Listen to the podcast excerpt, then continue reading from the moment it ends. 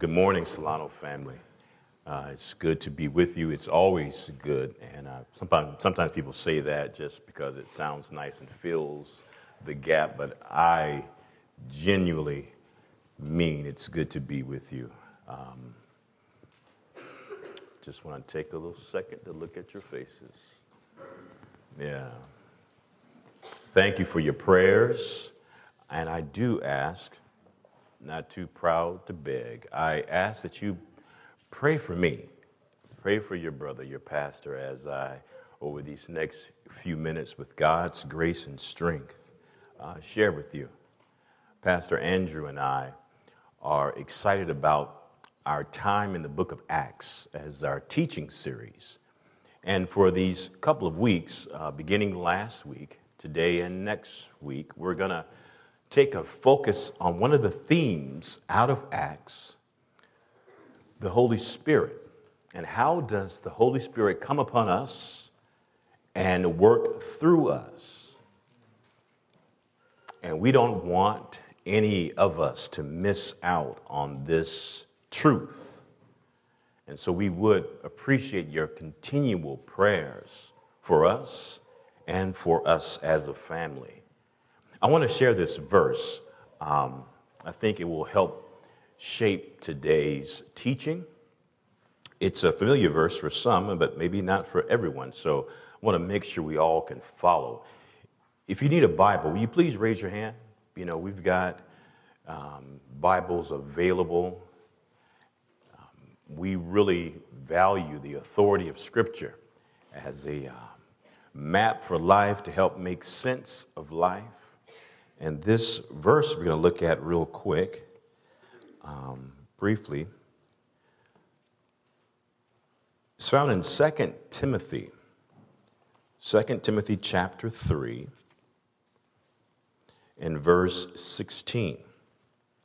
We'll put it on the screen for you. In case you don't have a Bible, you can follow along. 2 Timothy chapter 3 in verse 16. Again, it's a familiar verse, but maybe in light of our teaching, it might ring different for you this morning. All scripture is breathed out by God and is profitable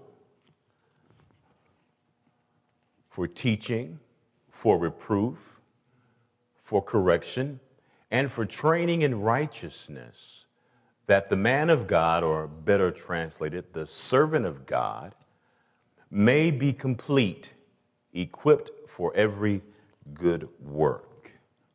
All scripture. I say that in particular because as we look at this theme of seeing signs and wonders through the apostles, by the power of the Holy Spirit in the name of Jesus. And for many, that the thought of signs and wonders might be a bit uncomfortable, may seem like a fairy tale, like one of those good stories, like, I don't know, George Washington cutting down the cherry tree. You know? But we believe at Solano that all scripture is by inspiration of the Holy Spirit, meant for us. Um, again, our series is in the book of Acts, and we're looking at a particular story from the, the, that talks about a healing. I want you to turn with me to chapter 3 of Acts. In the Bible that we passed out, you'll find it on page 629. Um, I want to do a brief recap to catch us all up. Maybe you're just joining us, been in and out. Um, and just two points about this recap that I want to focus on. The first is that, according to Acts 2 and verse 43, if you remember, you turn there, you can just maybe just flip over a page in the Bible that we passed out. Chapter 2 and verse 43. We'll read the verse before to keep it all in context. And 42 says, And they devoted themselves to the apostles' teaching and the fellowship, to breaking of bread and the prayers. And 43 says, And awe came upon every soul, and many wonders and signs were done through the apostles. Now, I mentioned that these three weeks that we're looking at these wonders and signs through the apostles by the power of the Holy Spirit in the name of Jesus. This story in Acts chapter 3 is just one example of the many signs and wonders that were happening. Just one of the many. Another point is these signs and wonders, or wonders and signs that were happening through the apostles, they were actually becoming platforms or opportunities for the uh, apostles to preach about the resurrection of Jesus. Yeah. So, Pastor Andrew introduced the idea of how the signs were actually pointing to something. That's what signs are for. Good signage is always good. As I would travel a lot in years before in ministry, the best gift I could receive when I would arrive somewhere new, pick up my rental car and dash out, was I'm looking for signage, you know, to point me to my destination. Yeah. So these signs the apostles are using to preach and point to Jesus and the resurrection. Now, we see this first in chapter 2. In chapter 2, this miracle happened. The miracle of the Holy Spirit coming at Pentecost. We talked about that a few weeks ago when on that day during the Festival of Weeks, as was tradition, there were three major festivals that Jewish people would observe. And one of those, the second one, was the Festival of Weeks or the Festival of Harvest. Well, when it's referred to as the Festival of Weeks, it would mark seven weeks, 50 days from Passover. And so on the 50th day, which is what Pentecost means, 50th, on that day, the Holy Spirit makes this grand entrance.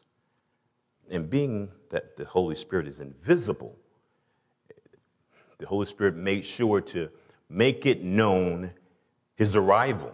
So there was this loud noise, like rushing wind, if you remember.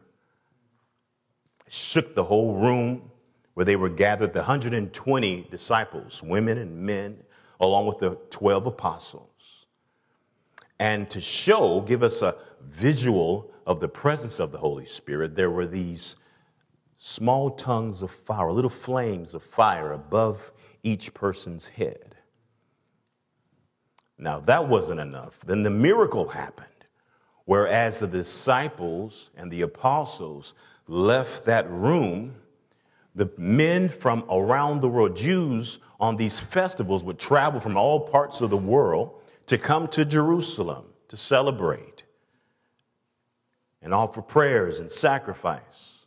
And so they were gathered from all over the world when they heard this noise. And as they went, they heard praises of God being spoken in their different languages from these 120 plus people who were from Galilee. So now, Galileans are the type that will be described. I'm from the South, from Atlanta. And so when they were just common people, we would just say, well, just, just country folk. just country. That's what you would think about Galileans. They weren't, you know, polished and well educated. So for them to be speaking languages from North Africa and Asia was a miracle. It was foreign to them. And in that moment, with all of this going on, there were still some haters in the crowd, if you remember, some people who weren't buying this. Like, man, this is a bunch of gibberish. Folk just drunk, they got a little wine in them. I'm going to give me some of that. I say that's from the um, PDV translation. Pastor Dante version. It's not exactly inspired, but it helps when I'm reading things. Um, Peter then uses this opportunity, having this captive audience, to preach and calm the hecklers. No, these folk ain't drunk. Come on now, it's too early in the morning to be drinking like that. Ain't no Ron that's strong. No, this is what was prophesied by the prophet Joel.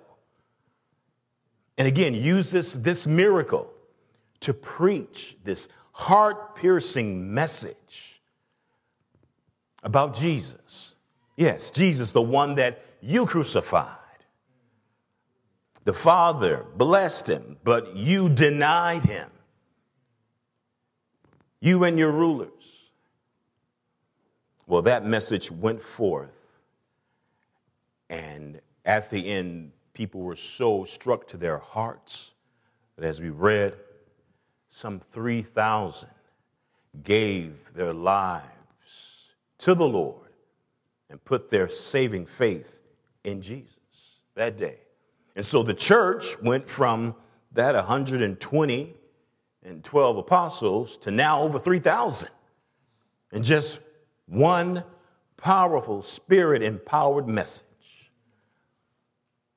Now, what we have now, some months later in chapter 3, is another opportunity for God to use a miracle to be a platform for his message to go forth. So, Pastor Andrew began last week with this idea of an unexpected dance. I love that. That was good, Pastor. Unexpected dance as this miracle happens, um, if you want to look now in chapter 3, the first 10 verses describe this miracle. Now, the writer, uh, dear brother, uh, Dr. Luke, does an excellent job just painting this picture for us. And Pastor Andrew even used that analogy for us to kind of get a picture and to step into this scene if you remember, um, Peter and John were going up to the temple to pray. Another tradition, there were three fixed hours of prayer that happened in the temple. And this, as it says in the ninth hour, would be really in our time, three o'clock in the afternoon. So this is the evening prayer time. And as was custom, the brothers are going up to pray. And on the way up, as they go into the temple, there's this gate called Beautiful that we read about. There, on the steps, was a man crippled since birth. We later learned in chapter 4 that this man is nearly 40 years old. So most of his adult life, if not longer, had been spent in this place begging for money as people would go into the temple. Peter and John on that day encountered this man and in a way that would forever change his life. You remember. As they walked up on this brother, they fixed their eyes, their gaze on him. Both of them. And then, getting his attention, said, Look at us. Look at us. I love what Pastor Andrew mentioned. Uh, this is an example of how God sees us. God sees us. In our condition, in whatever state we might be in, we think that we don't matter maybe sometimes, like this man lying there. Isn't it something how, you know, you had the opportunity to, to be driving around and uh, you come to a stoplight and off to the side, there might be a woman or a man without a home. And they have their sign and they're walking up and down trying to get the attention of drivers. Isn't amazing how, in that moment, you always find something on the radio you need to adjust? You drop something, adjusting the mirror, anything but looking at them, right? Right? I mean, because what would that do? They may come over to the car and start trying to wash the window or look for some money. But Peter and John looked at him and then said, Look at us. So the brother did. He looked at them. In fact, he looked at them expecting something. Naturally, right? That's, that's what he does. Sits here, and you brothers want me to look at you. Now, you done already messed up stuff because now there's a flow that happens generally. You know, people walk by, they don't look, they just drop and keep on moving. But now you done stop the whole line, causing a scene, making me look at you. So I know you're to give me something. You must be bank. I'm sorry, translation. Uh, wealthy.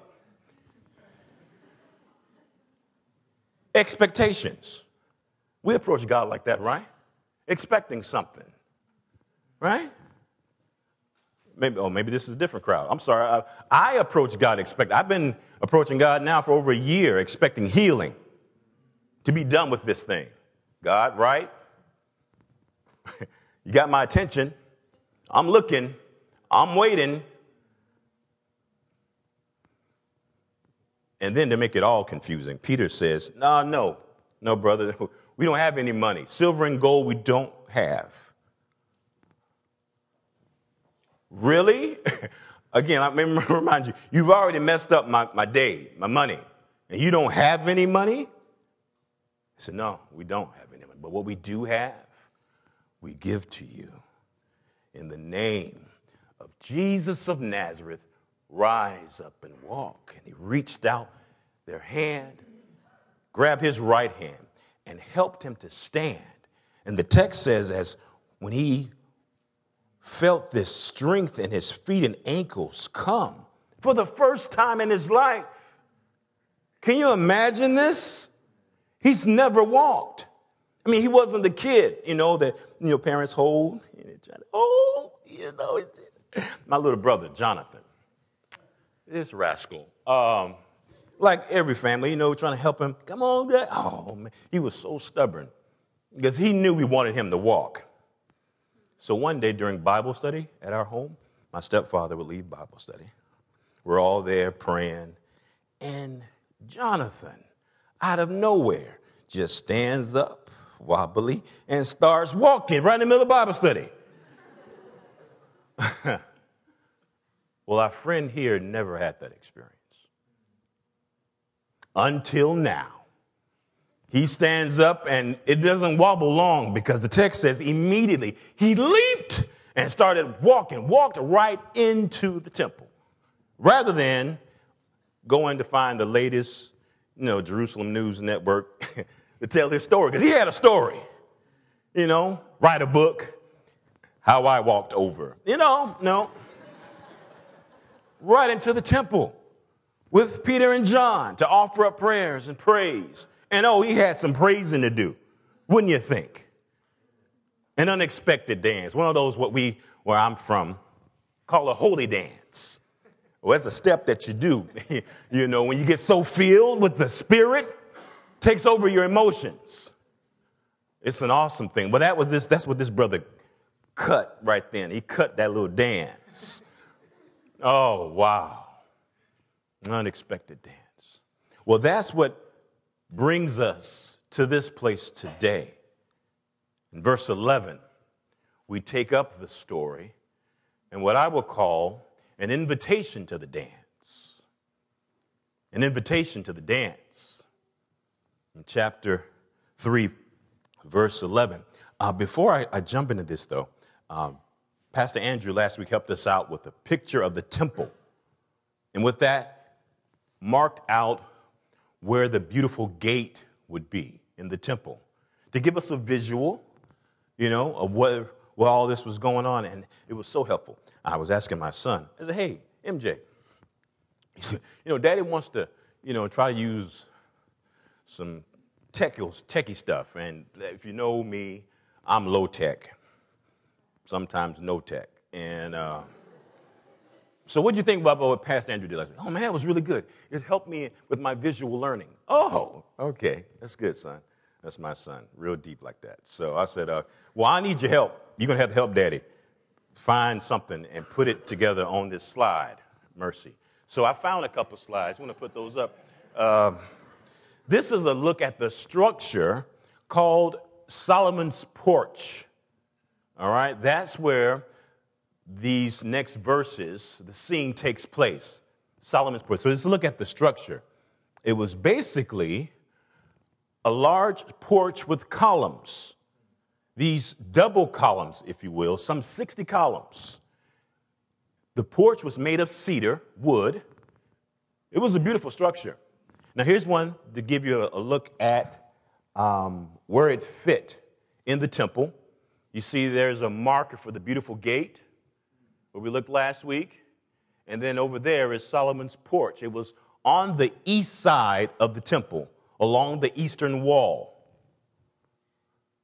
And so the porch is significant. And like all good porches, again, I grew up in the South, and there was something about a porch.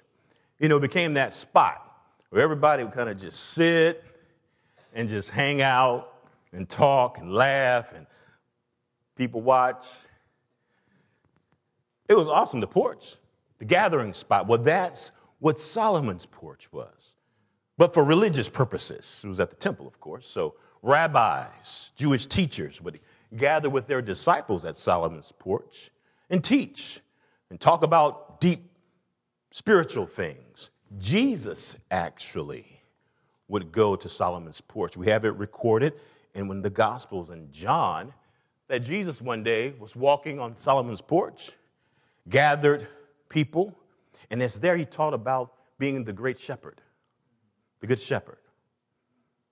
So, kind of fitting if you think about it, that this will be the place where Peter would get the opportunity to once again preach and teach and share about this miracle. And that's what we have beginning at verse 11. While he clung to Peter and John, all the people, utterly astounded, ran together to them in the portico called Solomon's. And when Peter saw it, he addressed the people Men of Israel, why do you wonder at this? Or why do you stare at us as though by our own power or piety we have made him walk? Like, really? I mean, think about it. They just came out of the temple in the inner courts, worshiping and offering prayers. Now they're coming out back through the beautiful gate into the outer courts, the court of Gentiles probably, to head over to the porch where they're met with this huge crowd. They said the man was clinging to Peter and John. It makes sense, I would think. I mean, it's only been a couple of hours since he's been able to do this walking thing. He's seen people do it, but now he's actually doing it. So I can imagine him kind of clinging, trying to figure out how that foot in one, you know, And that would for sure cause a scene. Word got out about what happened. And so there they are staring at Peter and their new friend. And Peter, again, uses this opportunity, just like in chapter 2, to address the crowd, to clear up any confusion of what's going on. Right? And he says, okay, why are you so surprised and wondering at this? Really? Oh, you think it's something that we did? He used it to turn the whole focus off of the man and off of themselves and puts it on Jesus. Yes, guys, Jesus. You remember Jesus, the one that you denied after the Father glorified. You deny him, ask for a murderer in exchange for this innocent man, Jesus, that one. And he says in verse 16, I love it. Verse 16, and in his name, by faith in his name, has made this man strong, whom you see and know. And the faith that is through Jesus has given the man this perfect health in the presence of you all. Oh, don't get it wrong. Don't miss it. You're about to miss it. You're thinking this is all about him all about us, but it's truly all about Jesus. Now, Peter wasn't trying to minimize the miracle, he just wanted to magnify the work of the master. He didn't want them to miss it like we might miss it. We might get so caught up in the miracle or desiring the miracle that we miss the master and the work that he wants to do, the deep work that he wants to do that begins so much with he, what he called them to repentance. Repentance. Now, he said, I, know, I get it. You know, you, you, you were ignorant, you know. Maybe just like your rulers, you didn't know. Jesus understood that because as he was there outstretched on the cross, he said, Father, forgive them, for they know not what they do. They have no idea. Huh. Yeah, but true, as Peter's told them, this was what the prophets preached and that had to be fulfilled. But you know what? Ignorance in God's plan is no excuse for sin. Ignorance in God's plan is no excuse for sin. So he calls them out. He says, You need to repent. Turn away from your thinking, the wrong thinking. Turn away and turn to Christ. And he promised from that three blessings would flow. Yes, your sins will be blotted out, wiped away. And I like as I looked at this, there was this, um, this analogy for this. In ancient times, they used papyrus to write and ink. And there was a type of ink that's different from our modern day ink. See, we use our ink on the papyrus, which was very fragile. It would grip the fabric, the fibers.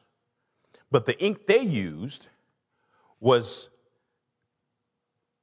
in such a way that the ink would just lay on top of the papyrus. So that if something needed to be erased or wiped away, it was done simply like that, just wiped away. That's the picture of how Christ handles uh, erased, blotted out. Hmm. That's a blessing. The second blessing was that times of refreshing would just flow from the presence of the Lord. And thirdly, you'll receive this gift, Jesus, if you just repent. Well, we'll read later and learn more next week about their response. Just like in chapter 2, when Peter preached, the people responded and repented. And the church grew even larger after this preaching because of this miracle. You know, we're fo- focusing on this miracle in all three of these sermons. It's the real centerpiece of what's happening. And it'll be easy to read this and, like, you know, again, like many think about stories, this is a nice, nice story in Acts. I've talked to people and they just wonder if it's even real. So I want to spend just a, just a quick minute or so to talk about what are signs and wonders. Explain signs and wonders. Um, definition, give you a definition. Signs and wonders are basically miracles that have a divine, that point to a divine authority. A miracle that's connected to God. And wonders would be these unusual events that cause people to be just amazed. I was looking at this, studying. Uh, the word wonder in the Greek is teros. It's the word that we get our English word terror from. Terror.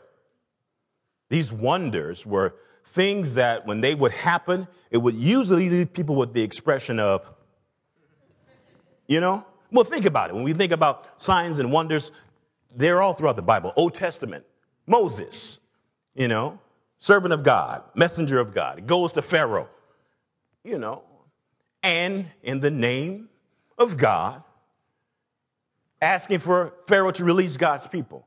Pharaoh, the text says, the Lord hardened his heart, got super stubborn, irrationally stubborn.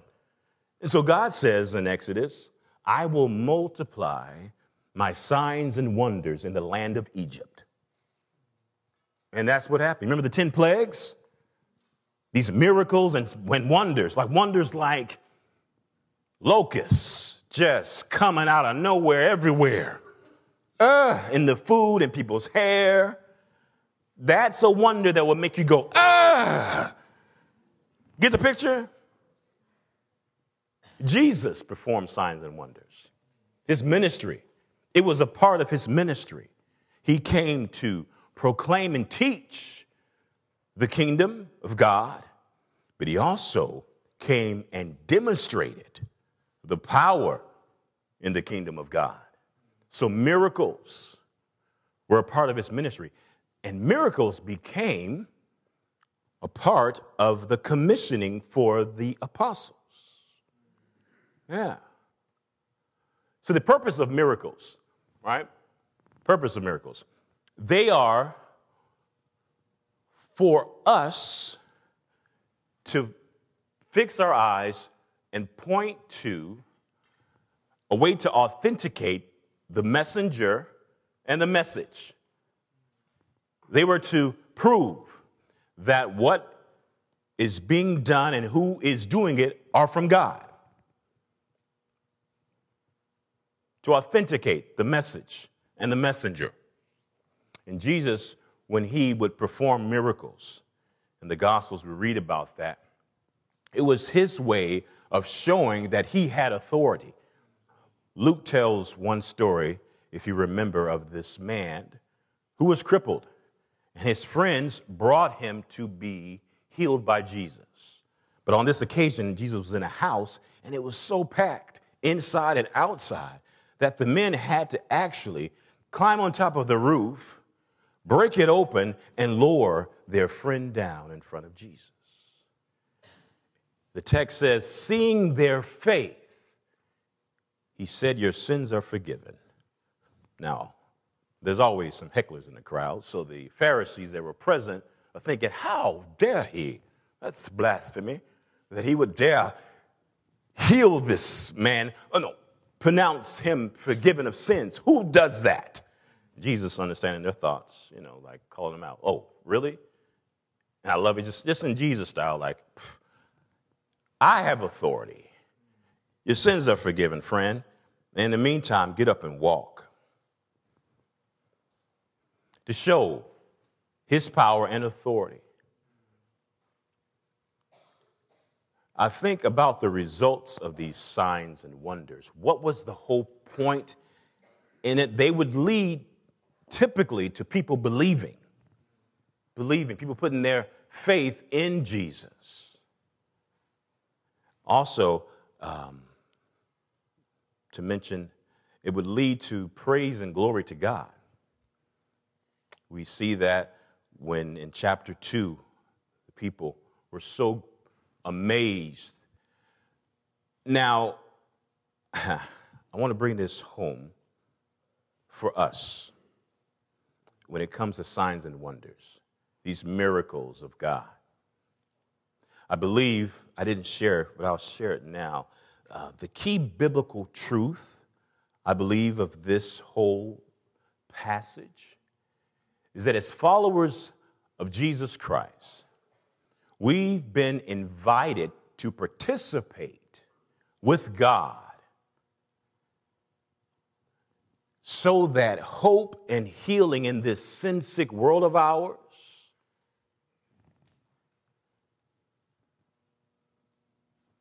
by the power of the Holy Spirit and in the name of Jesus can be possible. God wants to use us. God is looking to work through us to bring hope and healing to our sin sick world. This hope and healing was the mission of the apostles, the disciples of Jesus. Traditionally, we think of the Great Commission as how Matthew articulates it. You know, go ye in all the world and preach the gospel, you know, to every nation, baptizing them in the name of the Father, the Son, and the Holy Spirit, teaching them to observe all things I've commanded you, and lo, I'm with you always. You know, the Great Commission. Well, Luke does a rendition of the commission. We read about that a few weeks ago over the summer in Luke 24. He adds the importance of forgiveness and repentance being the message that you were taking. You'll be the witnesses of that. Okay? He adds a little caveat that was so important, though. You're to wait until you're clothed with power from on high to carry out this mission, though. Matthew didn't mention that, Luke did. But understand what Mark and his take on the Great Commission. Mark, you see, he was the kind of brother when he tells his gospel account of Jesus' life, he was just focusing on Jesus as the servant of God. And typically with servants, you just kind of focus on what they do. You don't care much about what they say, but what they do. So that's what Mark did. And his gospel account is just full of miracle after miracle of Jesus. It's amazing. So, think it not strange that when he lends his version of the Great Commission, we find in Mark chapter 16. I want to read this to you. This is what Mark says. And he said to them, This is Jesus, go into all the world and proclaim the gospel to the whole creation. Whoever believes and is baptized will be saved but whoever does not believe will be condemned. And to these signs will accompany those who believe in my name. They will cast out demons, they will speak in new tongues, they will pick up serpents with their hands, and if they drink any deadly poison, it will not hurt them. They will lay their hands on the sick, and they will recover. So then Jesus, the Lord Jesus, after having spoken to them, was taken up into heaven and sat down at the right hand of God, the Great Commission. So you see, this commission, this mission that we've been given as followers of Jesus, calls for us to proclaim the truth of Jesus' resurrection, but also to demonstrate the power of the resurrection that's for us, for all times, for every generation, for the church, big C and little c, Solano. The question that all of this hinges on is do you believe? Do you believe that God, by the Holy Spirit, in the name of Jesus, has power to heal and bring hope? to your life and to those around us? Do you believe? It is the question that begs to be answered. Do you believe? Because if so, you're invited to the dance. You're invited to experience this hope and healing that comes from Jesus. Yes, the dance. My daughter right now, she's in Boston with this ministry called YWAM, Youth with a Mission. And we prayed about her going. I was excited when the idea first came up over a year ago. Um, I remember working with these students when I was a, admissions counselor and ministry director at Wheaton College. During that season, I was excited about working with young people. Oh, man. And especially these YWAM kids. They would come, usually after, after taking a gap year after graduation, and they would go and travel around the world and have these real encounters with God, seeing the power of God, people getting saved and people getting healed. It was amazing. Ah, and so when it comes up that my daughter had this opportunity, I'm thinking, this would be awesome. I want my, my child to, to know God this way. And wouldn't you know, within just a couple of weeks into the program, one of the team members, there are 18 ladies, five guys, right? One of the young ladies, Phoebe, legally blind in one of her eyes her whole life. Doctors have tried, and they were at this point now with nothing they could do for her. Well, Phoebe believed God. She believed that God was going to heal her. In fact, on her birthday. She said, That's what God told her. Okay, now family and friends were like, Okay, Phoebe, that's sweet, baby, that's nice. They didn't believe her. They didn't believe. But her team, uh, you know, Ivana texted me, gave us a story. She said, I'm, I don't know. I don't know. I'm a little skeptical. But she said, But I don't want to miss it. I don't want to miss it if God does something. That was Wednesday night. That was Wednesday night. Bev, you know, my wife, um, I call her, it's, it's a joke. I, it's agreed. It's okay. I can say it. Uh, I call her little junior Holy Spirit sometimes, right? And so she lit up on this one. And she starts texting back, Yvonne. I just sent one message Love you, baby. Just pray, you know, da, da, da. Bev just several back and forth about it giving her passages of scripture. She shared with her the healing of the man because of the faith of the friends. You say, baby, you need to be that for her. Your faith can be used by God to heal this girl. That was Wednesday night. She also sent texts out to many of you here at Solano. Yes, that was Wednesday night. On Thursday morning, we get a text from Ivana. Phoebe is healed. Phoebe is healed. Phoebe is healed. Ooh. My baby got to witness that. Now, it took me to the weekend, Saturday, to get the story of what happened and to see some pictures that were posted. And that's not just for Phoebe, that's not just for the man at the gate. Beautiful. That's for you. That's for me. Do you believe that? I want to invite you to this dance. I don't want you to be some wallflower. Eighth grade dance, right? Middle school. And the eighth grade dance was the event of the year. Eighth grade dance, baby. That's all we had. That's what we got. Now, my, my, my, middle school experience, we had sixth, seventh, eighth. That was middle school. Um, so when you get to the eighth grade, you're the king of the hill. And so that night of the dance, um, I wrote with a friend because we were always, as a family that wasn't, we were po, okay? And uh, so we always had car challenges. So I had to ride with a friend, but I was ready. I had my outfit, Miguel. I had my outfit, I was ready. You know, got my cut, got my fade on.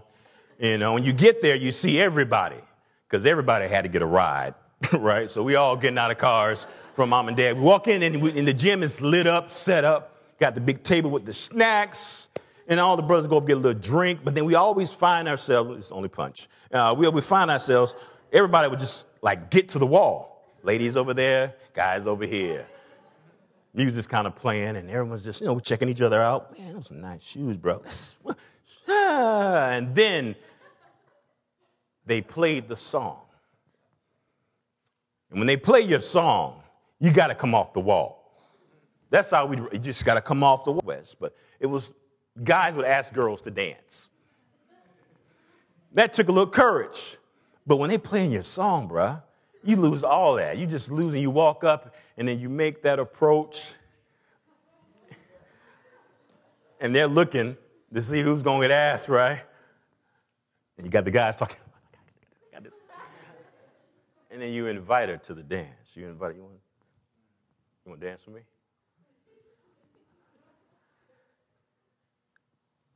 The Spirit is calling you. Get off the wall. Stop, cut out this spectator worship. Cut out this spectator faith. Come. Last week we made the call and the invitation, a nice long list of things that you might be struggling with that would define your condition as you sit. We had a beautiful time of prayer in both services. I want to invite you today.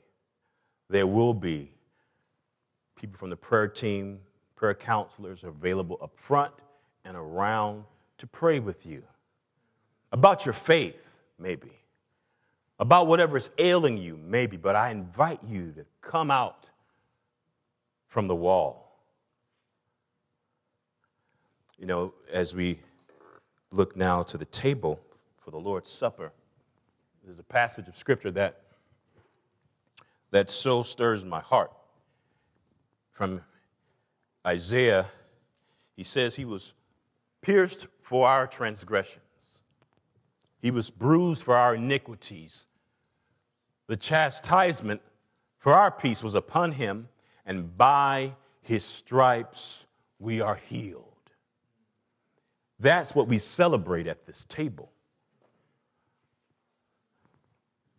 That's what we celebrate how on the night before our Lord was taken,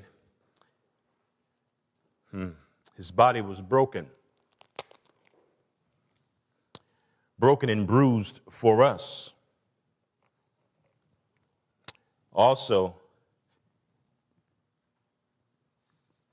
the Bible says that life is through the blood. Well, Jesus gave his life by shedding his blood for us.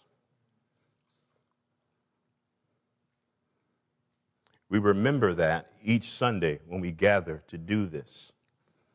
He says, Do this in remembrance of me. Remember how my body was broken. Remember how I shed my blood for you. And we get to participate. We don't get to sit back and just reflect. We get to come forward and participate in this. By faith, we believe in what Jesus did for us. And if that is your story, you're invited to this table. You're invited to this table. Will you pray with me? And as the Spirit leads you, Come. So, gracious God, thank you. Thank you for all that you've done for us, taking on it all for us. And so we are here. Help us in this moment to remember anything we've done as an offense to you or to others. Will you please forgive us? Have mercy. So that we might partake of this with Give us pure hearts. Give us clean hands, oh God. We do love you and thank you so much for your love for us first. In Jesus' name, we're praying with great expectation in the power of the Spirit. Amen.